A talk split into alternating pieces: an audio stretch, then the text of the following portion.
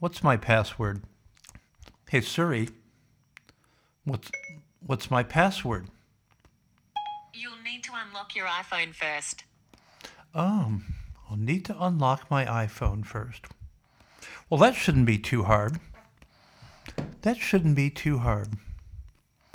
Good afternoon, everyone. Good morning, good evening, good nabin, aloha, hello, Gates, buenasera, whatever, whatever. It is. You know what it is. It's Friday. Friday. Thank God it's Friday. Episode 27.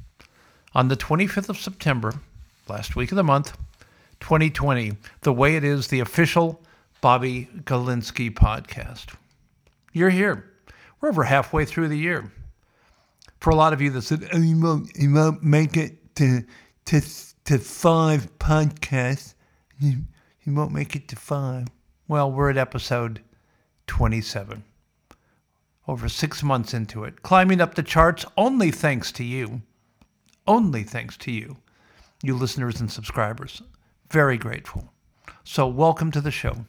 Now, just playing with my password there on my phone, and I guess because I'm a bit intrigued from an editorial post in the New York Post, which is a very good paper, it does have occasional fake news, but not too often, but all over the internet, how dozens and dozens, not one, not two, not not five or six, dozens and dozens of phones from the Mueller probe, the fake probe that investigated fake Russia meddling with President Donald Trump in the 2016 election, mysteriously had dozens and dozens of the phones of the investigators wiped. Wiped. All because, now follow me on this one, these are iPhones and these are professional CIA, FBI, top level, allegedly top of the tier professional investigators who are very familiar with using their phones, their phones religiously over a period of a couple of years at taxpayers' expense for millions and millions of dollars.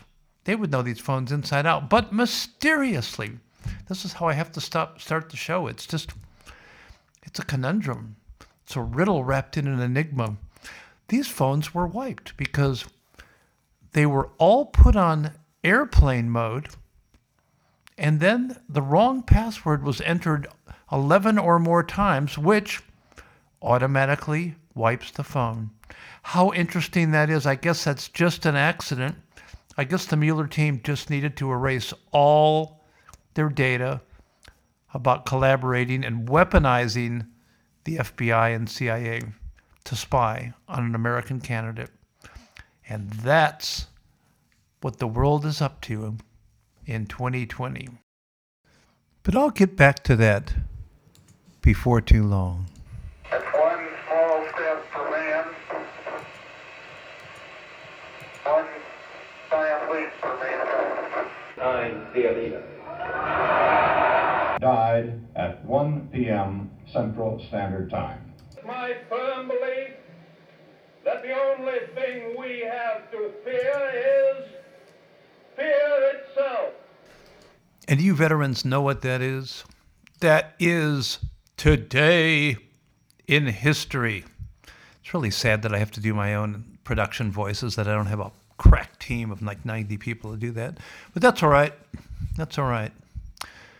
And if you're new to the show and you're wondering, wow, what are all those little snippets of history of Kennedy and FDR, and Walter Cronkite, Walter Cronkite, sorry about that, Cronkite, Cronkite. If you're new to the show, you know that we don't edit out some of the mistakes too. It gives it a sense of humanity for the plurality of people that decide on whether they like my show or not. So if you're new, now you know. We have little tags that say when there's science, bitches, history, baking, what I ate, what I drank, what I'm wearing, what's happening in the world. So we kind of give you a little bit of a, a clue of what's going on. Not that I have clueless listeners, but if you have listened to all 26 episodes, 27 with this one, and you're a bit tired of them, please let me know because you can comment if you're nice. I don't edit and you know block people like Twitter and Facebook and the other tech tyrants and things like that. You can go to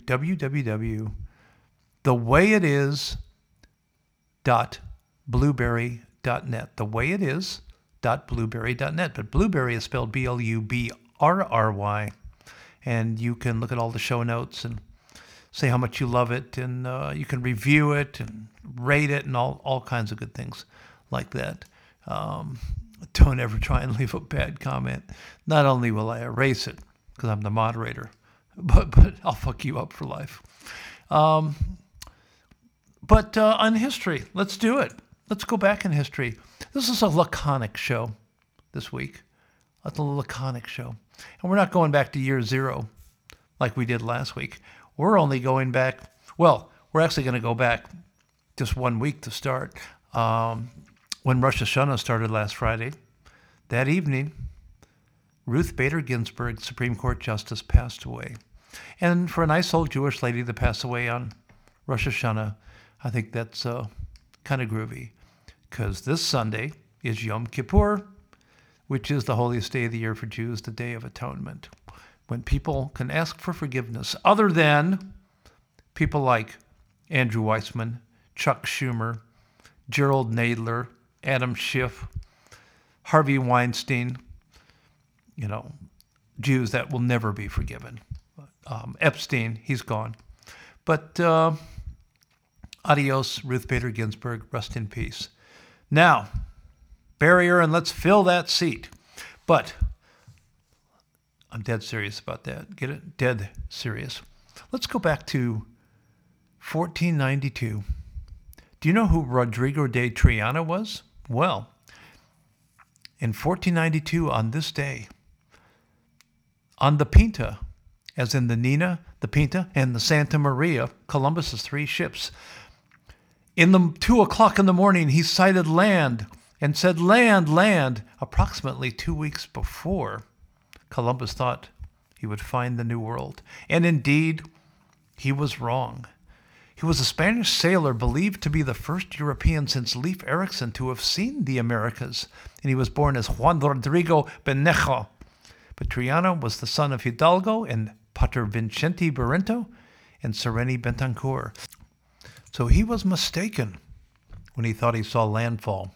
But a couple weeks later, on October 12, 1492, he sighted land that was called Guanahani by the natives and after spotting that Bahamian island at approximately 2 o'clock in the morning, also, he is reported to have shouted, Tierra, tierra, land, land. Columbus claims in his journal that he saw a light, like a little wax candle rising and falling, four hours earlier, but it was so indistinct he dared not to confirm or affirm it was land. NASA's Deep Space Climate Observatory a satellite originally intended to provide a near continuous view of the entire Earth, was initially named Triana after Rodrigo de Triana. How nice! How nice. In 1639, on this day, the first printing press was used in America. First fake news. In 1639, Suzuki Shosan, samurai monk of Zen Buddhism, found awakening. Now, I'm not sure what found awakening is. Was it uh, was he woke? Was he the first woke monk? Get woke, go broke. 1780, on this date, Benedict Arnold joined the British. Traitor, traitor, just like Peter Strzok and Lisa Page of the FBI. We'll talk more about their wiped phones, those traitors. In 1789, U.S. Congress proposed the Bill of Rights. Good idea. First Amendment, Second Amendment, freedom of speech, freedom of religion, you know, ability to arm yourself. Back in 1789, they knew we would need all these things. And here we are, hundreds and hundreds of years later. And people are trying to take away our freedom of speech, our freedom of expression, our freedom of religion, our right to bear arms. They knew. 1846 U.S. troops under General Zachary Taylor occupied Monterrey, Mexico during the Mexican American War. And that's when all the Mexicans stood up and in unison said, Zachary, what are you doing here? 1906, Leonardo Torres Quevedo successfully. This this is such a huge event. If if you've just been listening casually, if you're if you're driving, I want you to pull over, park, and listen to this. If you're working out at the gym, put the weights down. If you're doing something you shouldn't be doing, you know, which is a pretty wide chasm of things, stop and listen. You ready? 1906. Leonardo Torres Quevedo successfully demonstrates the telekino at Bilbao before a great crowd, guiding a boat from the shore, considered the birth of the remote control. 1906. Can you imagine your life without the remote control? I was speaking about it with with the boss the other night. We were sitting around flipping channels. Can you imagine not having remote controls? All the things that are based on ease of operation just because of that. It's amazing. 1912, the Columbia University Graduate School of Journalism is founded in New York City. I must admit, I had a little bit of a uh, little bit of an attraction to going there as a uh, journalism major from University of Colorado, but uh, I got tired of studying. But if I had gone on to grad school, that's where I would have gone. An amazing school. 1934, Lou Gehrig, for those of you that are not from America, famous baseball player. Baseball is like cricket with skill and a decision. 1934, Lou Gehrig played in his 1,500th consecutive game. 1,500 consecutive games. Didn't take a break, didn't get sick, didn't have COVID, didn't have a headache, didn't have to go to the store for milk and bread or something like that, you know, and miss the game or whatever like that. 1,500 consecutive games. That's work ethic. 1954, my hero, Francois Doc Duvalier, wins the Haitian presidential election. The Duvaliers were such a fantastic family. They made Haiti great again, and especially Baby Doc, Baby Doc Duvalier, and his very, very pretty and uh, pretty insane wife, Michelle Duvalier. 1970, and actually, Haiti, I was in Haiti in 1977. Went down to Haiti on a uh, little bit of a Dominican Republic slash Haiti holiday with some friends, which was actually a Dominican Republic holiday, but we kind of slipped into Haiti and hired a Jeep and ran around. And it was pretty, pretty scary. And we returned that Jeep and uh, just hightailed it out of there. Never went back to Haiti again. I got to say, there's some serious voodoo shit going on down there and some bad karma. 1974. Scientists first report that freon gases from aerosol sprays are destroying the ozone layer. Well, really, who gives a shit? Really. Because the whole thing is, nobody takes aerosol sprays and goes outside and just sprays and sprays and sprays. If you if you saw a fly, you spray the fly. If you, uh, you know, had a need the hairspray, put a little bit of hairspray on. And the reason I'm a bit angry about that is because um, I headed up the marketing for a very brief time of a Halon fire extinguisher company out of Marietta, Georgia. And Halon is the CFC, the chlorofluorocarbon, that is used in computer rooms and in airplanes and spaceships, so that when there's electrical fires, in most fires, it floods the area with this CFC, this halon gas, which sucks all the oxygen out and puts the fire out, but doesn't leave any damage, doesn't leave any residue or anything on the machinery. So that, you know, when you got a fire in a computer room, you don't want to destroy it with foam and, you know, all kinds of chemicals. You just want the air out. Which, if you're stuck in the computer room and it floods with halon, you're asked to get down on the floor and put your face to the floor because that's where the oxygen layer will be so you can breathe. Important safety tip. But when the aerosol sprays were known to destroy the ozone layer. The Montreal Protocol, which was a meeting of environmental idiots, banned them, phased them out, and uh, ruined the fire extinguisher opportunity, shall we say, which was one of the coolest things ever. We'll talk more about that sometime.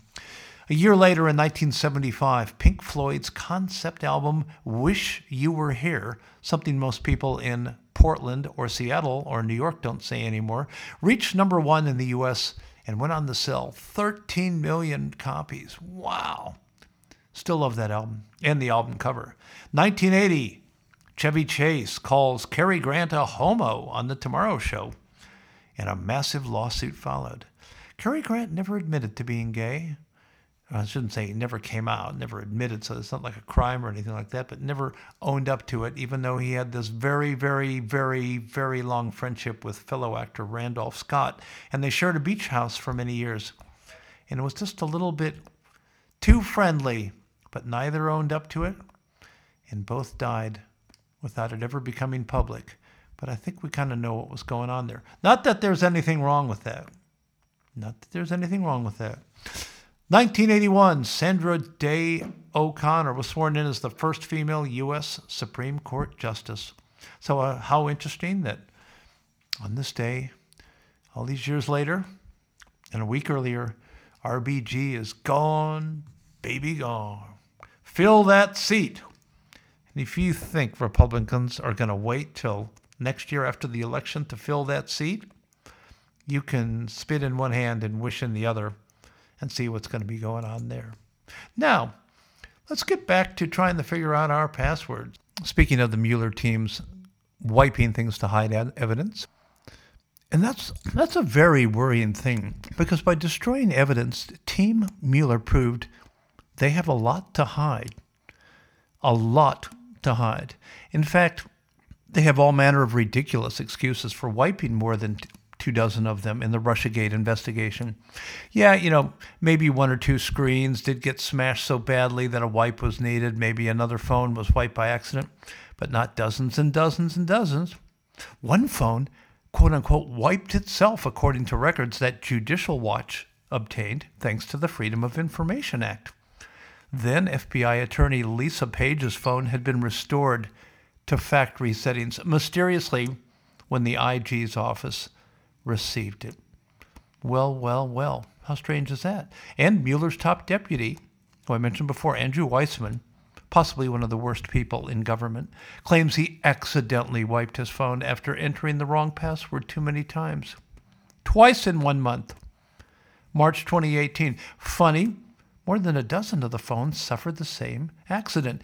And just last week, when Republican Representative Doug Collins wrote Apple CEO Tim Cook, sarcastically asking for details on how such wiping works. Quote, it would be truly shocking if the attorneys chosen to investigate the President of the United States, arguably the Democrats' best and brightest lawyers, could manage to inadvertently wipe their government issued iPhones because they spent hours, hours entering an incorrect passcode, passcode to a phone they had used for over a year. Hmm, very interesting. We'll talk more about that later. But to get to this point, to get where we are today, it's been kind of a strange week. Been an interesting week. The week's gone by kind of fast at times, kind of slow at times. We had a pretty wonderful week of weather and then it just turned the other day. And it's like eight degrees early this morning and rain. Freaking cold, rain, back to winter. We had some spring, then back to winter. Spring, summer, winter, which is why outdoor dining only, which is a proposal from the Andrews government here in Victoria, when dining and businesses reopen in a thousand years from now, doesn't seem to be a very bright idea. Doesn't seem to be, be a very bright idea. Not that there's been too many bright ideas down here of late. But we're still in the bunker. We're still exercising. And we planted some lovely flowers in the courtyard the other day. And uh, that was quite nice. I like a bit of gardening. I don't like the hard work of gardening. I don't like digging and digging and putting up fences and doing stuff like that. But I like a little bit of digging, a little bit of troweling, and putting in nice flowers. Because I love flowers. Absolutely love nature. But I'm not particularly handy. So there is a um, pot holder that will hold three hanging pots that came from the garden center that's unassembled, flat packed. You know the answer to that already. So um, I think the wife and I will tackle that in a little bit, which is strange because my son Stevie has been uh, hard at work demolishing the floor in his house and laying a new floor. And that's like that's like massive. So I don't know where he got those genes from. I don't know where he got that do it yourself kind of skill from because he didn't get it from me. No idea. No idea. May have to get a DNA test. Not a COVID test, but a DNA test. Not really sure where that came from.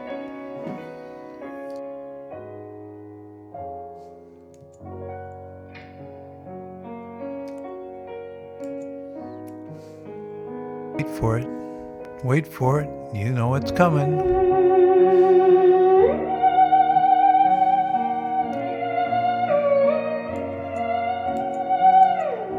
Science! Bitches! Science, bitches. One of my favorite parts of the show because just like flowers, I love science. My science teacher at Central High School was Mr. Asmussen, and he was a science maven. I used to love his class. I knew all the answers, so I think he thought I was a bit of a smart aleck. He had the first word right. Anyway, the science story of the week comes from Saudi Arabia. Did you know that human footprints found in Saudi Arabia might be 120,000 years old? Well, it's true, according to Alexa Fox of Smithsonian Magazine. And if confirmed, the footfalls would represent the oldest evidence of Homo sapiens, not homos, this isn't Chevy Chase, Homo sapiens presence on the Arabian, well, they could have been homosexuals, we never know, presence on the Arabian Peninsula. Seven footprints pressed into the parched sediment of an ancient lake bed in northern Saudi Arabia may testify to human presence in the region. Some 115,000 years ago, reports Maya Mi Weiss, Haas for National Geographic. And I'm sure I butchered her name, but she doesn't listen to the podcast. Archaeologists scouring the Nefud Desert spotted the impressions while examining 376 footprints left in the mud of the bygone body of water by such animals as giant extinct elephants, camels, buffalo, and ancestors of modern horses. Now, a new analysis published in the journal Science Advances argues that anatomically modern humans created these footprints between 112 and 121,000 years ago. Fuck! How old is that? If confirmed, that'd be the oldest for Homo sapiens. Most non African people alive today have ancestors who departed the continent in mass some 60,000 years ago. No, not as slaves. Don't go there. But some researchers think that smaller groups of Homo sapiens ventured outside of Africa thousands of years ago, journeying across the Sinai Peninsula and into the Levant. In addition to the footprints, the lake bed, nicknamed Al Akhtar, which is Arabic for the trace, yielded a treasure trove of hundreds of fossils. This is amazing because, as Ann Gibbons further reports for Science magazine, the team identifying the fossilized footfalls as humans compared them with tracks known to be made by humans and Neanderthals, a related but separate species of hominin. Neanderthals being most people that think Joe Biden is mentally acute. The seven footprints featured in the study were longer than the Neanderthal tracks, or Neanderthal, if you will, and appeared to have been by taller, lighter hominins. That's heavy. That's heavy. We love finding the tracks and traces and origins of our humanity because, other than the Big Bang, not the TV show, the science theory. We we don't know very much about the early formations of our planet. We know more about uh, the sea and outer space than the own land we lo- walk on. And that's today's science, bitches. Now, I don't have some rolling out music for science bitches for you newcomers. We just kind of segue into something else. And that's going to be a couple of little sad notices that have happened this week. One of them the passing of Michael Chapman, who was the cinematographer on Taxi Driver and Raging Bull. He died at age 84. Uh, one of the most amazing cinematographers of all time. And a little bit of an obscurity, Ron Cobb passed away. He designed the alien ship and the Back to the Future DeLorean. He died at 83. And if you've ever seen the Nostromo, the ship of the alien, or the breathing tanks and helmets in The Abyss, or the Omega Sector logo and H bombs and True Lies, and the interior of the mothership and the stranded tanker in Close Encounters of the Third Kind, and the vehicles of the last starfighter. Yep, these were all his. These were all his. But you gotta love the Back to the Future DeLorean. In fact, Steven Spielberg, who was a producer on the film, had a question for Cobb. How would you make a DeLorean into a time machine? And his answer was to make it look very homemade, as though Christopher Lloyd's Doc Brown pieced together parts from Radio Shack. His initial design was improved upon by production illustrator Andrew Probert, who added a second exhaust to the DMC 12. And intrinsically related to that, the DeLorean is a new film out with Alec Baldwin playing John DeLorean, who looks amazingly like him, and interspersed with actual footage, and it's called Being John DeLorean. And it's about the rise and downfall of the amazing car inventor, car promoter, manufacturer, uh, and his wife and family. It it is a must. It's on Apple Plus, and you can get that just about anywhere that Apple Plus plays. Peter Piper picked a pack of apple puffs playing pretty perfectly. So make sure you watch that. He was an absolute genius. And uh, for those that said that he didn't know what he was doing when um, he got involved with a casual $700,000 worth of cocaine on his first shipment, it's a little bit interesting how it all came good. And of course, federal investigators do a little bit of entrapping. I'm not giving away uh, spoilers here, but generally, when there's something wrong, the federal investigators entrap. The recent Steve Bannon arrest about building the wall, probably entrapment. General Flynn, entrapment. The Mueller probe, fake entrapment. So, um, no, I'm not talking about the election. I promised I'd wait till the week or two before, but I warned you every 24 to 48 hours, the next five weeks, you'll see some amazing bullshit story drop about the president or any of his men. And then mysteriously, 48 to 72 hours later, it'll just disappear. Because that's what it's all about. It's deface, deface, deface with no merit whatsoever. That is the Democrats' playbook. So, as a Republican, we're forced to play defense, defense, and catch up. And for those of you that don't care, that's okay just a little bit of information. Facts matter on this poli- on this podcast. Facts matter. And the reason facts matter is sometimes you just kind of watch a news article or read it and you start to think, fuck, am I crazy? Am I crazy? Am I losing my mind? Have you ever asked yourself that? No, you're not crazy. These days, most likely you're being gaslit.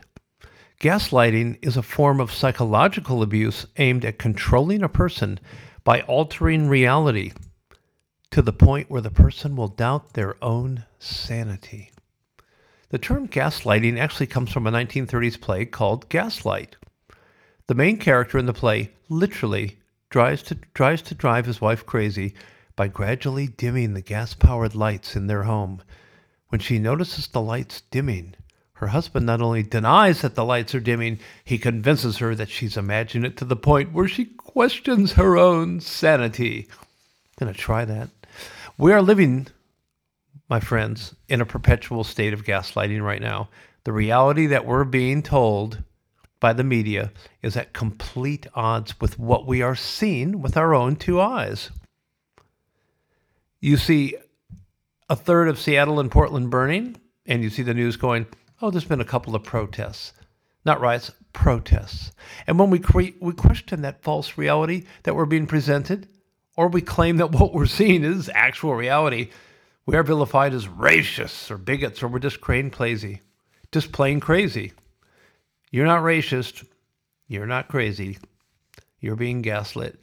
New York State, did you know, has twice as many deaths from COVID 19, Wu flu, than any other state twice as many. And New York has accounted for one fifth of all U.S. deaths.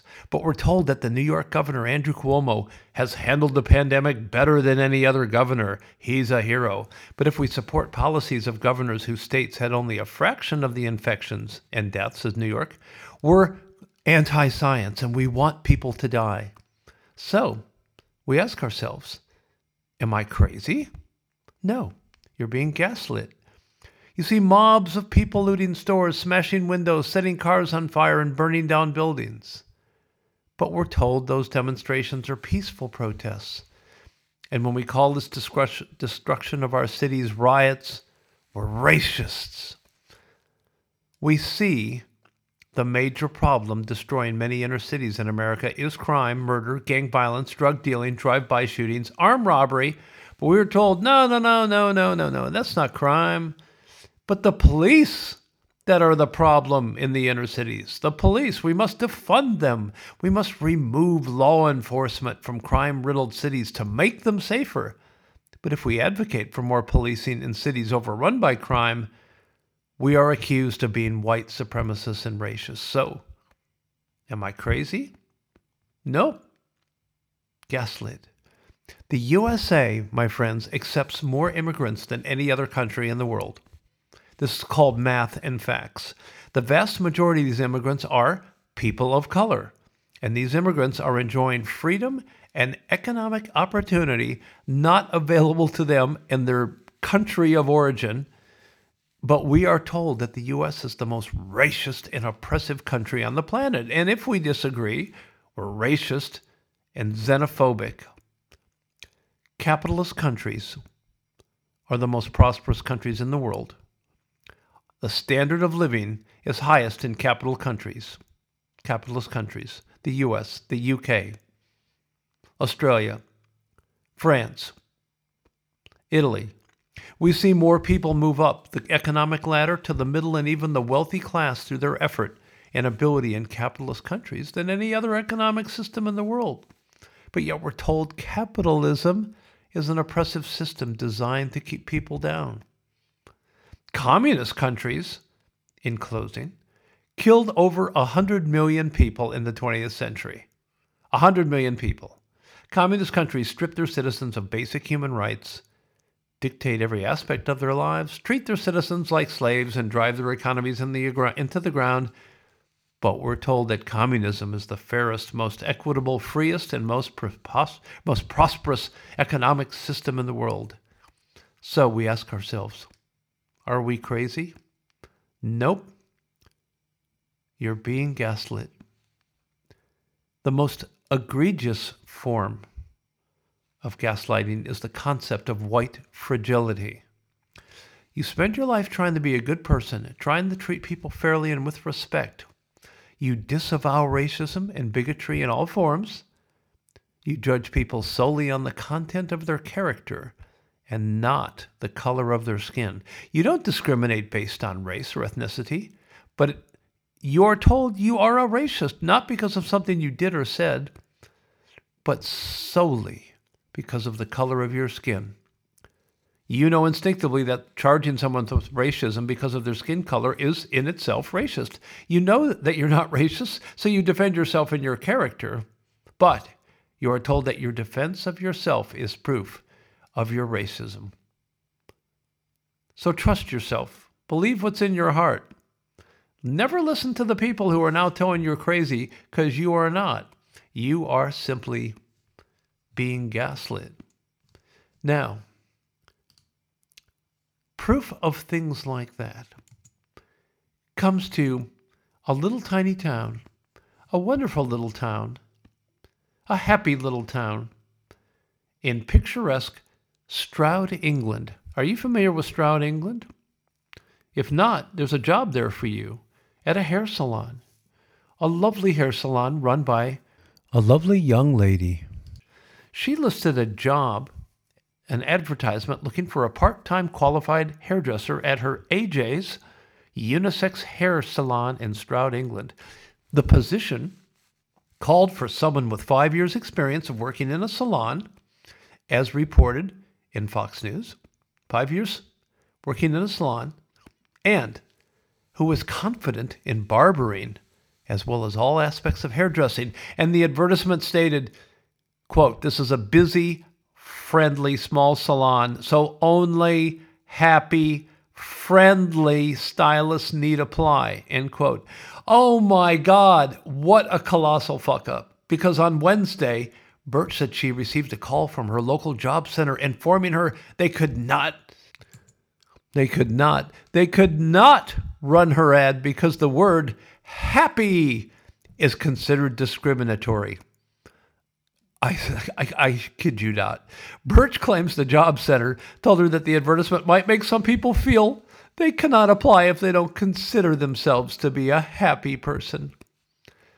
Birch shared the conversation on the salon's Facebook page. She claims the man at the job center said to her, I'm sorry, but the word happy is a discriminatory word and we're not allowed to use it, as someone who is not happy would be discriminated against. Can we kill that guy? Are we allowed to? Or can we kill someone that is that deranged? That is what the world has come to. Now, I don't suggest we kill anyone on a podcast like this, but if it happened to be something you thought was a good idea, anyway, govern yourselves accordingly. Uh, uh, according to Birch, he then said, Should we change the word in case somebody thinks that they can't apply for the job because they're not a happy person? Was I being a bit sensitive? And is the word happy discriminative? Or has this world all gone mad?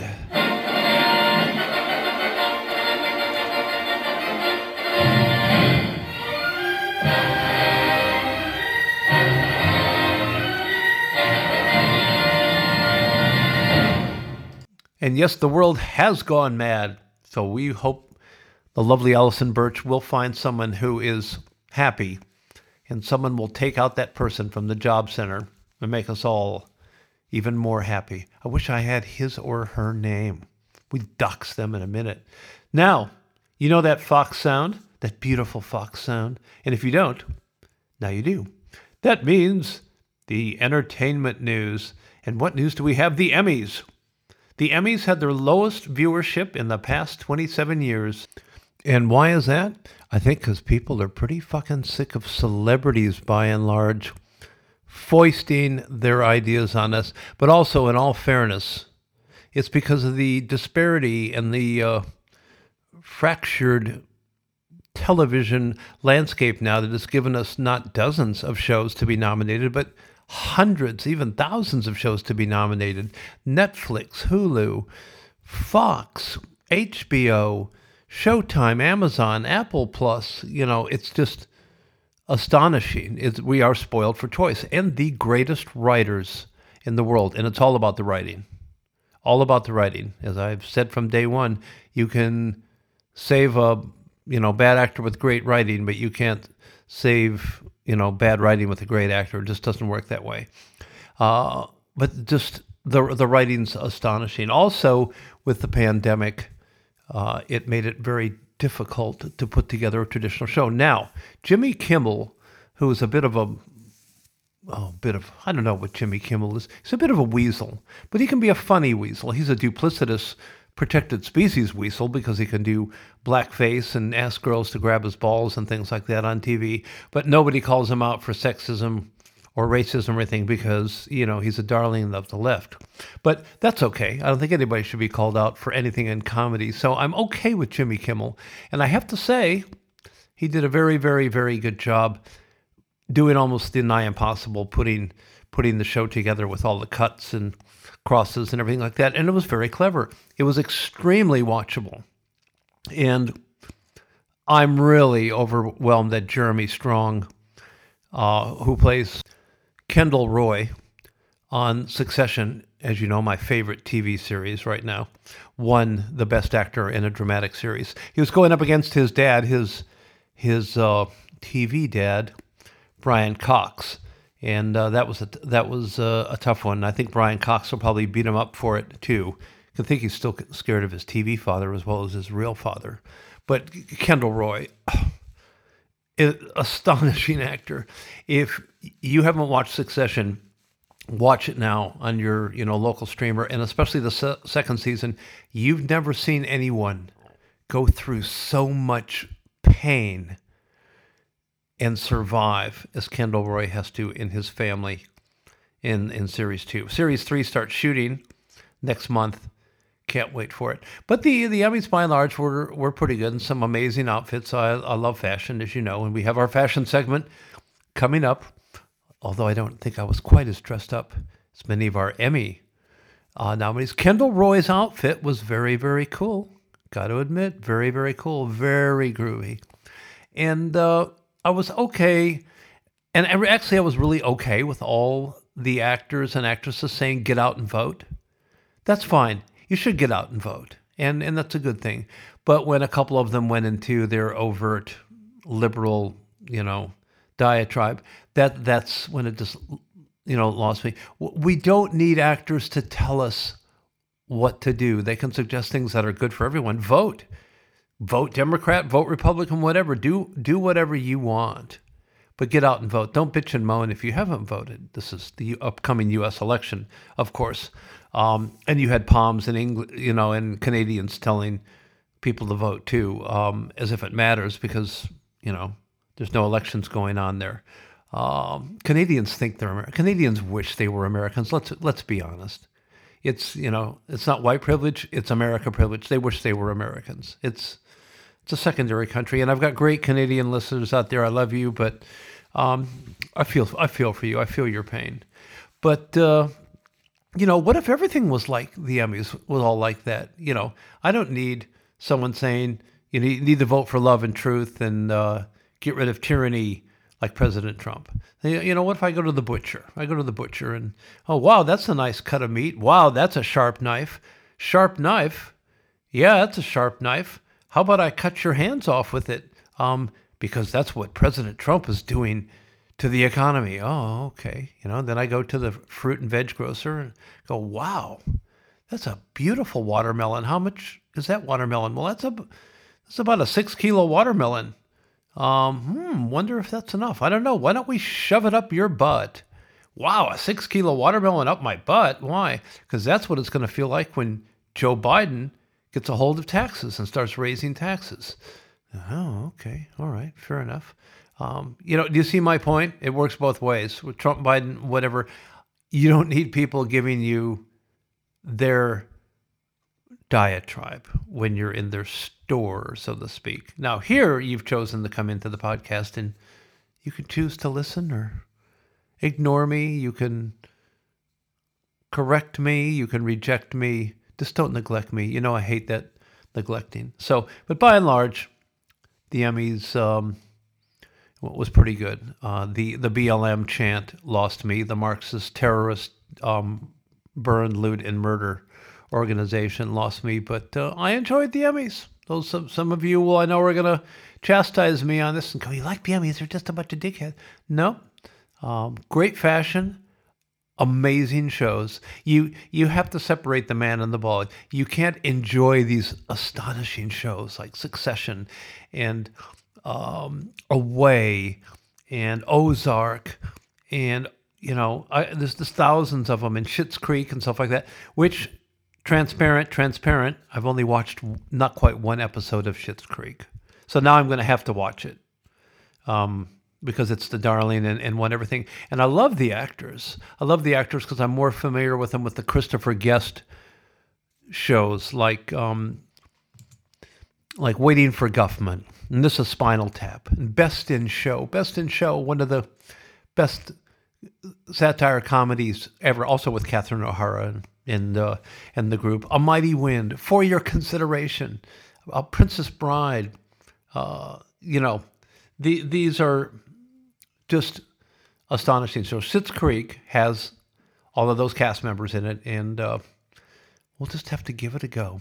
Have to absolutely give it a go. And Dan Levy, in his um, very questionable but very fashion forward Alexander McQueen coat and skirt, and Thom Browne socks and shoes. I like everything but the skirt. So you won't be seeing me in a skirt in the show notes. Not that there's anything wrong with it. And also wrapping up on entertainment, I previewed Ratched several weeks ago. And Ratched, of course, started on Netflix a couple of days ago. Sarah Paulson in the uh, origin story of Nurse Ratched, Mildred Ratched, who was uh, the evil nurse in The One Flew Over the Cuckoo's Nest, Ken Kesey adaptation to the Milos Forman Academy Award winning film that also starred Jack Nicholson. This show is shit fucking scary and creepy, as I predicted.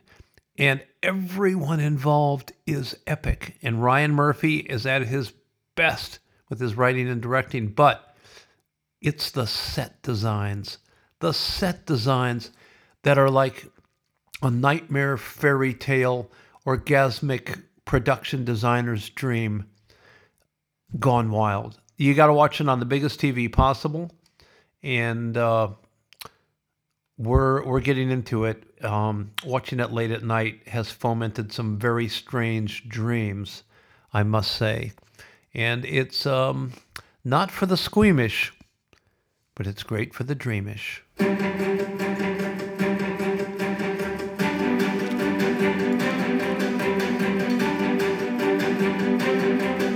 So ready yourselves. On your marks, get set. Bake. On your marks, get set. Bake. On your marks, get set. Bake. On your marks, get set. Bake. and it's the culinary and olfactory and bivanio part of the show. What did we bake last week? Fuck all, nothing, because we're waiting for our Nisbets giant glass cake dome that was supposed to arrive last week, but will arrive this week. That will go on our amazing Royal Albert cake stand. And once you have a cake dome on a cake stand, the thing that you must do, you must do, is to put a cake in it. And so, my wife and I are planning and discussing and cajoling for our favorite recipes of what cake we will be baking this coming week as the cake dome arrives. And I am barracking, rooting for her, her pineapple upside down cake recipe. But I fear she might be wanting to go to perfect the sponge cake, which was not perfected last time, even though I thought it was perfect. So just letting you know a preview of coming baking. It's kind of like a trailer, baking trailer, not kind of like the trailer that um, Kamala Harris will be living in in a few weeks, but you know what I mean. But as far as beverage, we can talk a bit about beverages because I have created from several other recipes a new elderflower gin cocktail. And I must say, you will be blushing all day long when you taste the elderflower. I use Saint Germain or Saint Germain elderflower liqueur, two shots of that, and one and a half shots of Hendrick's gin. And you garnish it with a little piece of pear and a little lemon. And you can even put a white flower in. I didn't have any you know, cute white flowers to put on there for garnish. But you stir it up with some shaved ice, and this is the taste of spring and summer. I mean, it just hints of peaches and pears and lemon. It just you taste it. Oh, it's like a summer garden, and boy, do these things go down good. Now, if you want to spice it up just a little bit, one little shot of cranberry juice, and don't use ocean spray or any of that really you know gay fake sugared up all that stuff. Get proper organic cranberry juice and put it in just for a little bit of color. But it's the Saint Germain, the Saint Germain, however you say it, elderflower liqueur, which you can get at any good liquor store, which is the drink you will need. You can drink it just over ice, but when you put it with Hendrick's gin, whoa. And a uh, couple of those, and you'll be rocking and rolling.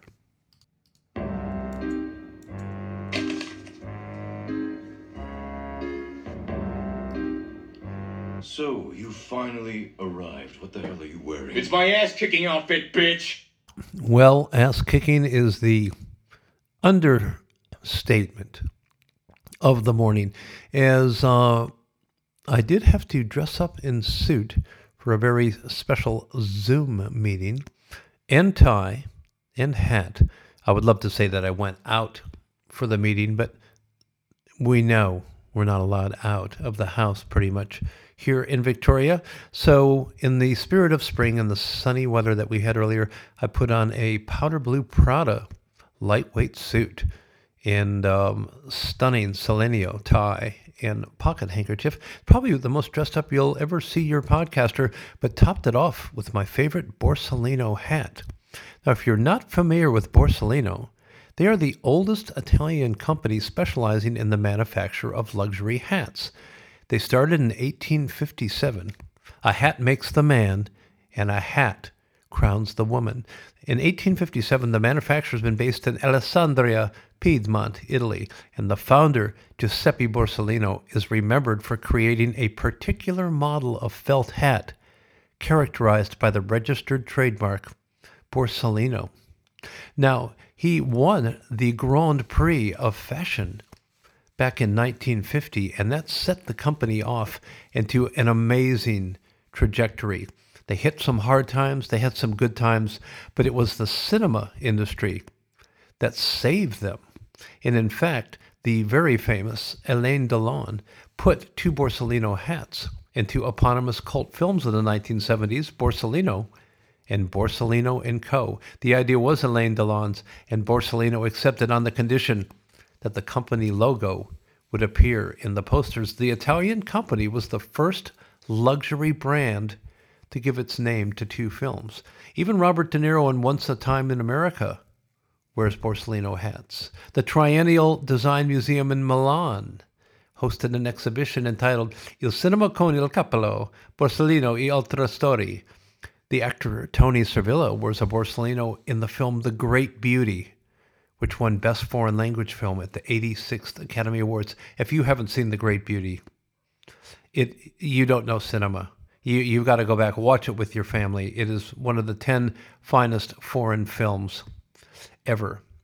And in 2018, Borsalino celebrated its deep and lasting relationship with the world of cinema by introducing The Bogart by Borsalino, a special collection dedicated to Humphrey Bogart. The hats collection is created in collaboration with the Bogart estate. And also a favorite, at the end of Silence of the Lambs, when you see Hannibal Lecter, played by Anthony Hopkins, walking down the street to meet an old friend for dinner, it's a Borsalino hat that he places on his head. They're not overly expensive, they last forever. And remember, if you're not wearing a hat, you're not fully dressed.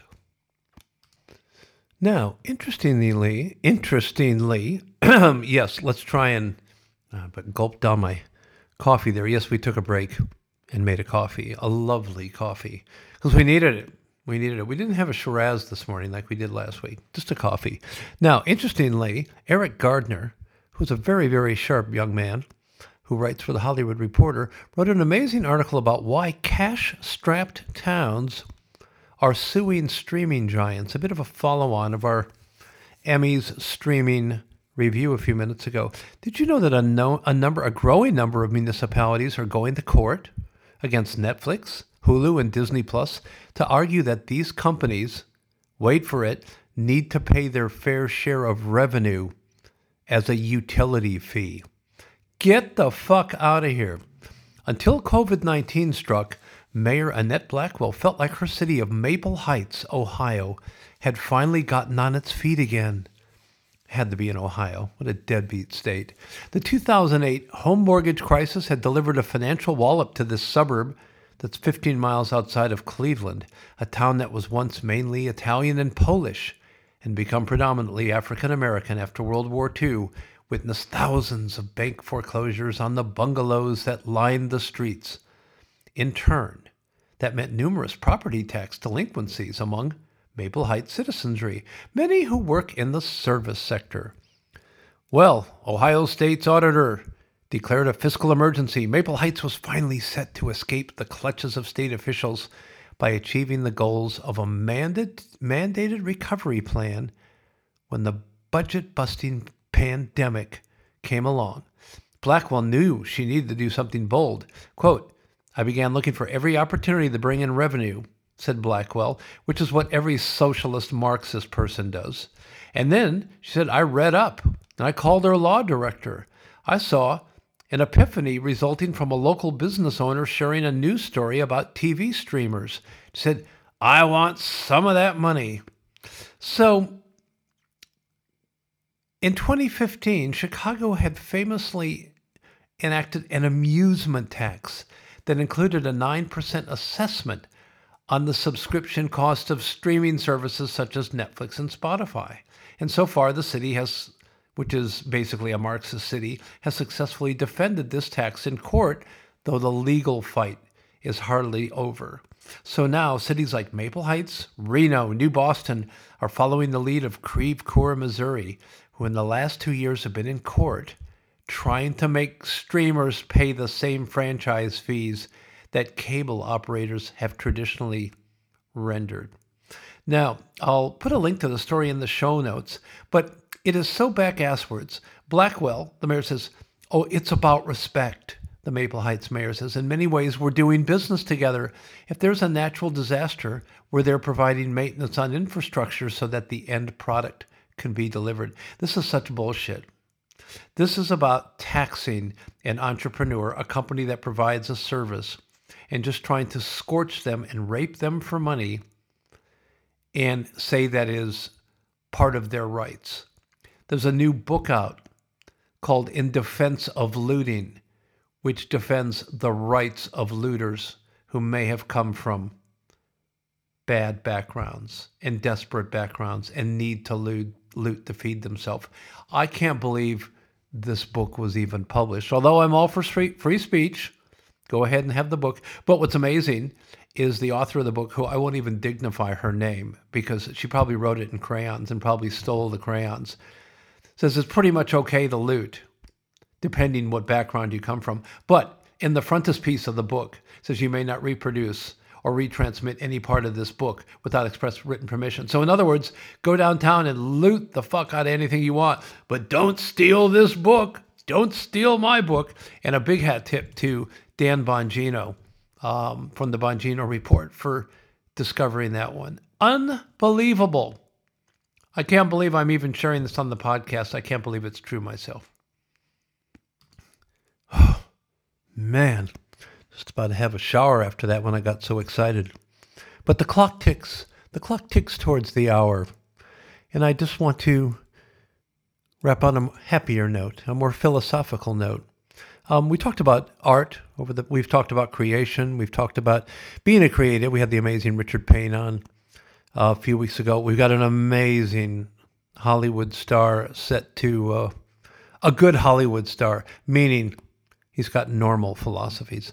Um, hopefully, beyond in the next couple of weeks once we uh, lock that in. So I won't death curse it and put out a name until it's real.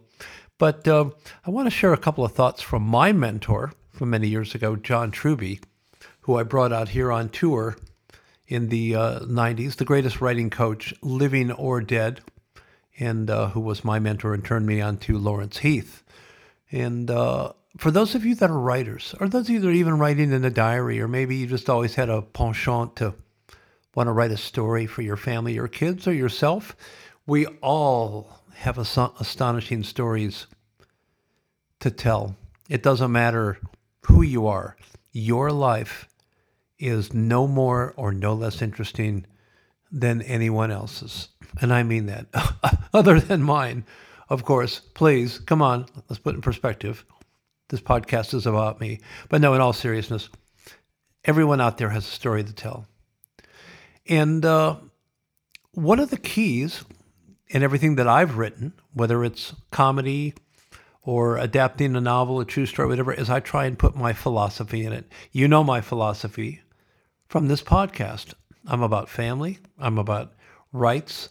Uh, I'm about anti-oppression. I'm about freedom of expression, and uh, I can be very ranty about that. But you know my philosophy. We are all born equal. We are all equal. But we become unequal in the marketplace by the time we're 20, 30, 40, 50 years old by the value that we give to the marketplace. The, the more we give back, the more we contribute to society and in, in some way make us from. It's not about money, it's about contribution. So, in other words, if, if you're a bank teller, you don't get paid as much as the bank manager. Why? Doesn't mean you're a better person or he's a better person or she's a better person or you're a lesser person. It just means that they give more value. It's harder to replace a bank manager than it is a bank teller. If you're Tom Cruise and you're making $70 million a movie and you're an unemployed actor with amazing skills, Tom Cruise may or may not be a better person than you. We're all born equal, but you can be replaced because nobody knows who you are in the industry. But Tom Cruise is irreplaceable because his name opens films. Um, if you're Elon Musk and you've created a company like Tesla and SpaceX and all of that, he's more valuable to the world than you or I because there are very, very few Elon Musk. Maybe not more valuable than you are. We don't know yet, but mo- most likely than most of us because he has done something that no one else has done. And that's just the commercial marketplace. That doesn't mean what you contribute to the world or contribute to society, but that's just on a fiscal, monetary level. But on an ethereal level, on a level of contribution and telling story, you, you want to tell your philosophy. You want to share your philosophy. And that's what I use in my storytelling. In, the, in these stories that I'm telling you right now, the stakes are really much bigger than you think. And these principles, as John Truby shares and I share, apply to your life. But before you can talk about, you know, how you can become smarter and wiser, you need to understand why that's so important for your success, not only as a writer, but as a human being. Because the truth is, writing and life are intimately connected. You can't do one without the other. You can't do one without the other. If you're wondering how stories change our lives, ask yourself why do we read and watch so many stories over the course of our life? Why do we listen to stories like that I share on this podcast? Because story gives us a blueprint for solving life's problems. Story leads to life wisdom. When I first saw To Kill a Mockingbird, I knew I wanted to live a life like Atticus Finch. I wanted to be that guy on all levels. Failed, but still trying. But it doesn't stop there. It's a feedback loop. Story wisdom creates life wisdom. That creates story wisdom, and then so forth and so on. So, if you learn the tricks for a successful life, you also learn how to tell a great story. And the ideal is a free flow of information between the two. If you're writing a story, it's all about the interconnectedness of story and life and how each helps the other. You'll not only write better, but you'll also have a better life. It's win win on the highest level. And that's why I love sharing stories with people because stories that made me a better person, I hope passing those stories on can make you a better person and have a better life. And regarding your life, I'll leave you with the thoughts of a wise man, Bernard Malamud. We have two lives the life we learn with and the life we live with after that. Suffering is what brings us towards happiness. I hope Roy Hobbs learned that, and I hope we all learn that too. Have an epic week. Big show next week. Big show. See you next Friday.